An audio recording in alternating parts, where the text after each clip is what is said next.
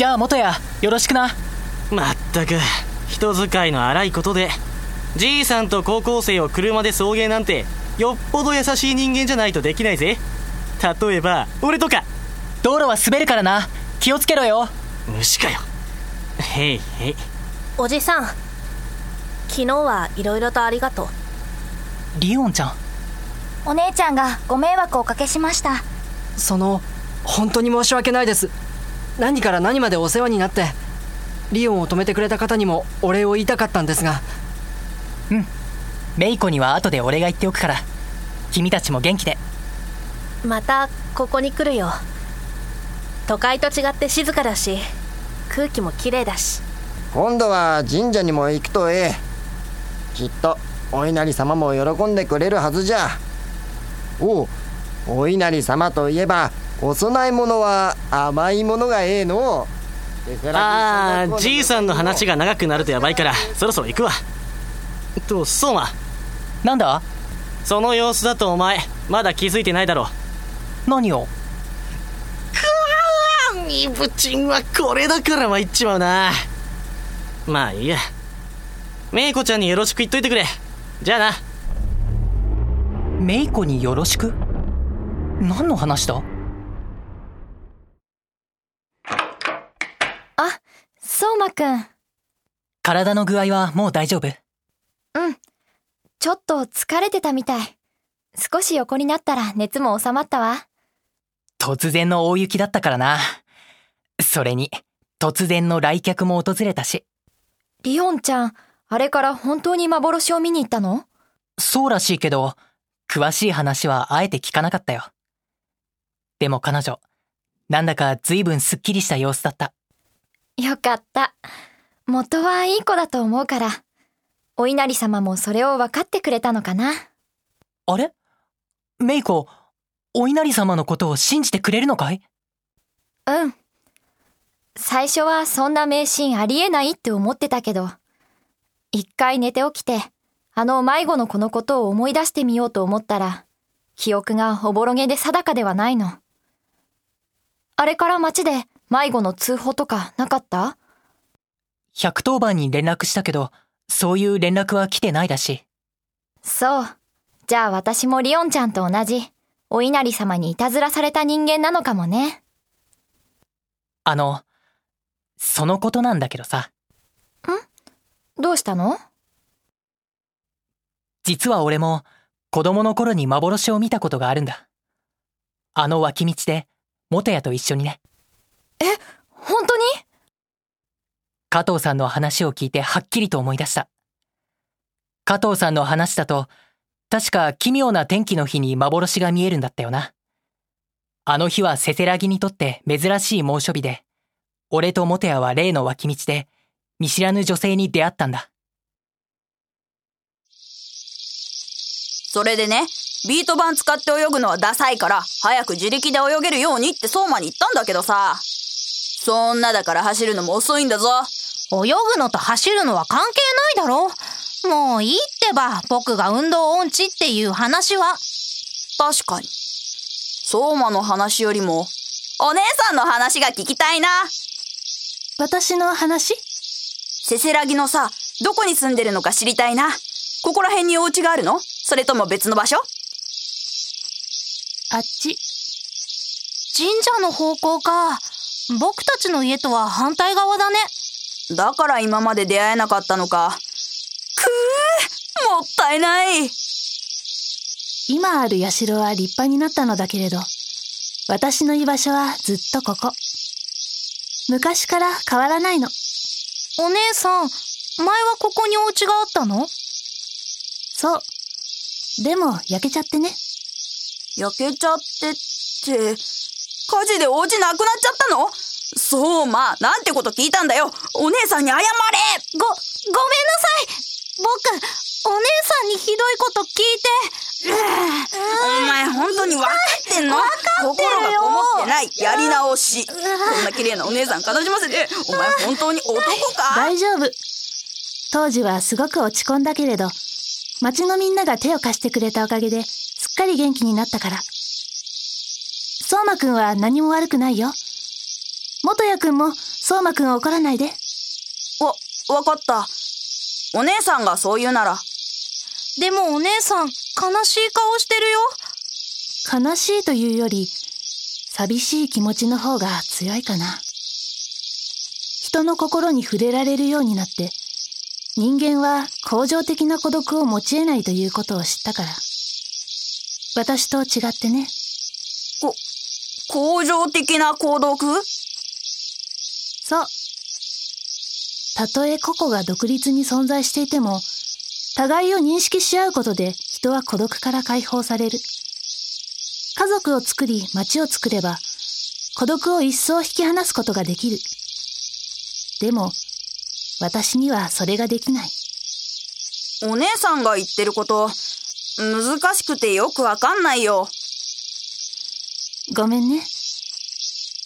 君たちはこの町好き？うーん、まあまあかな。でっかいプールがあればよかったんだけど、そうもはどう？僕、動物園が欲しいな。欲しいものを聞いてるんじゃないよ。せせらぎが好きかどうか。あ、ごめん。うーん、どっちかっていうと、好きだと思う。でも、動物園があればもっと好き。そうだな。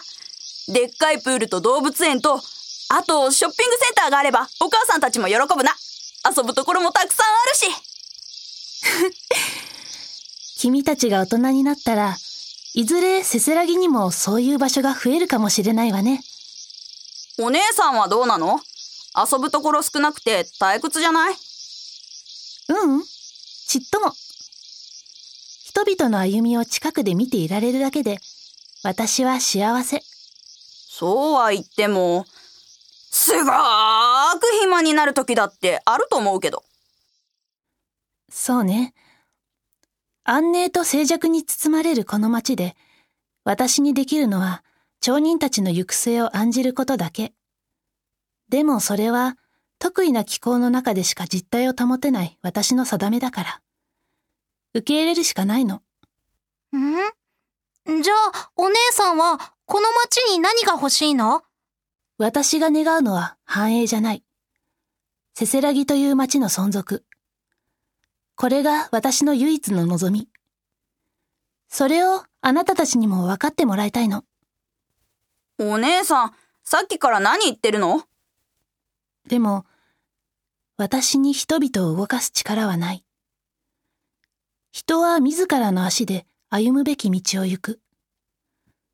たとえ人々がこの地を離れ、せせらぎという町がなくなったとしても、私はこの地に宿り、永劫まで見守り続ける。そう、何があっても。でもね、本音を言うとちょっぴり寂しいの。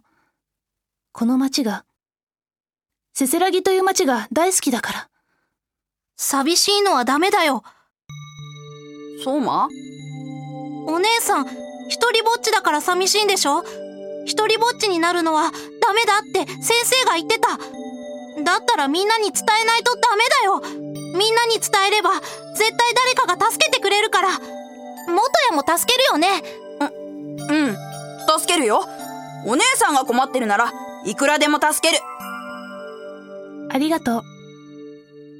実体を持たない身分でずうずうしいかもしれないけれど、せめてあなたたちには、私とここで出会ったことを覚えていてほしいの。そして、できるのなら、この地にずっといてほしい。心優しい人々が集う、せせらぎという町に。ぼ、僕、お姉さんの言う通りにするよ。相馬くん？僕、お医者さんになってせせらぎで働く。お医者さんになっていろんな人の病気を治せば町に人がいなくならないから。だから、せせらぎもなくならないよ。そうま、お前お医者さんになりたかったの？俺より頭悪いくせに？う、そ、そんなの関係ないよ。これから頑張ればいいんだから。ふーん。でもま、相馬がいるなら俺もここにいるよ。都会は遊ぶところいっぱいあるけど、なんかゴミゴミしてるから俺は嫌い。居心地はやっぱり、せせらぎが一番いいよな。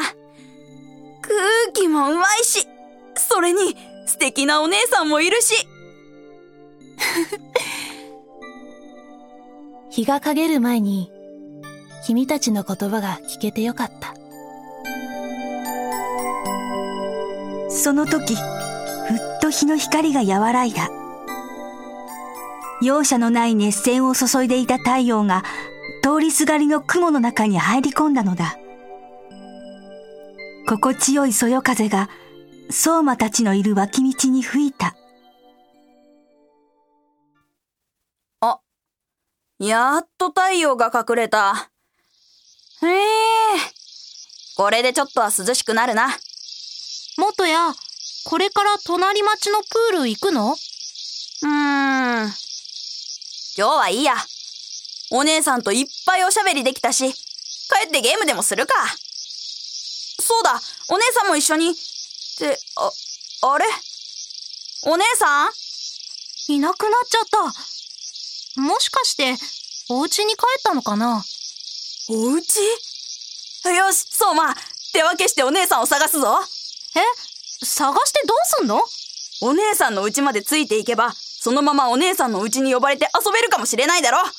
俺は学校の方の道探すから、お前は反対側な。もう、どんだけずうずうしいんだよ、元やは。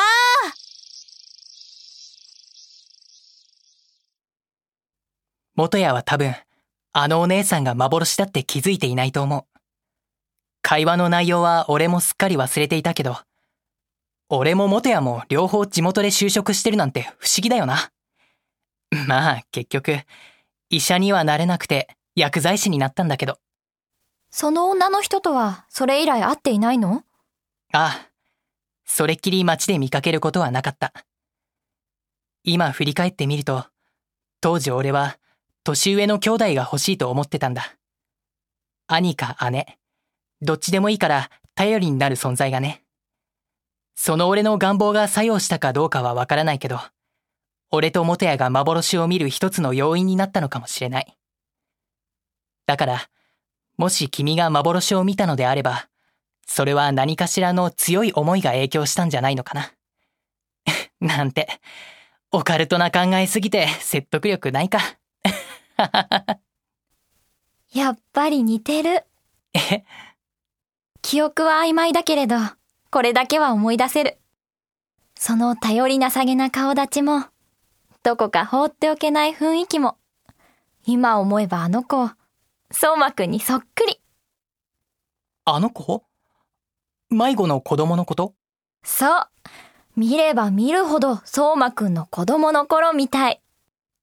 そ、そうなのか？はあ、これだけ言って全然気づいてくれないのね。え？赤ちゃん。できたみたいなの。赤、はあそうなのか。よかった。いつ伝えようかと思ってたんだけど、なんだか変なタイミングになっちゃったね。お、男の子それとも女の子？まだわからないよ。もう、相馬くん焦りすぎ。そ、そっか。そうだよな。なんだろう。変な汗出てきた。落ち着いたらご両親に報告しに行かないとね。あでも、私の実家から相馬くんの実家まで100メートルも離れてないけど。そしたら街中に知れ渡るだろうな。先が思いやられる。面倒？いや、最高に幸せ。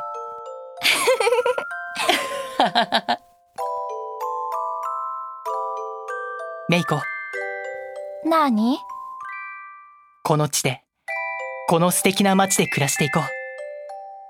これからもずっと。うん。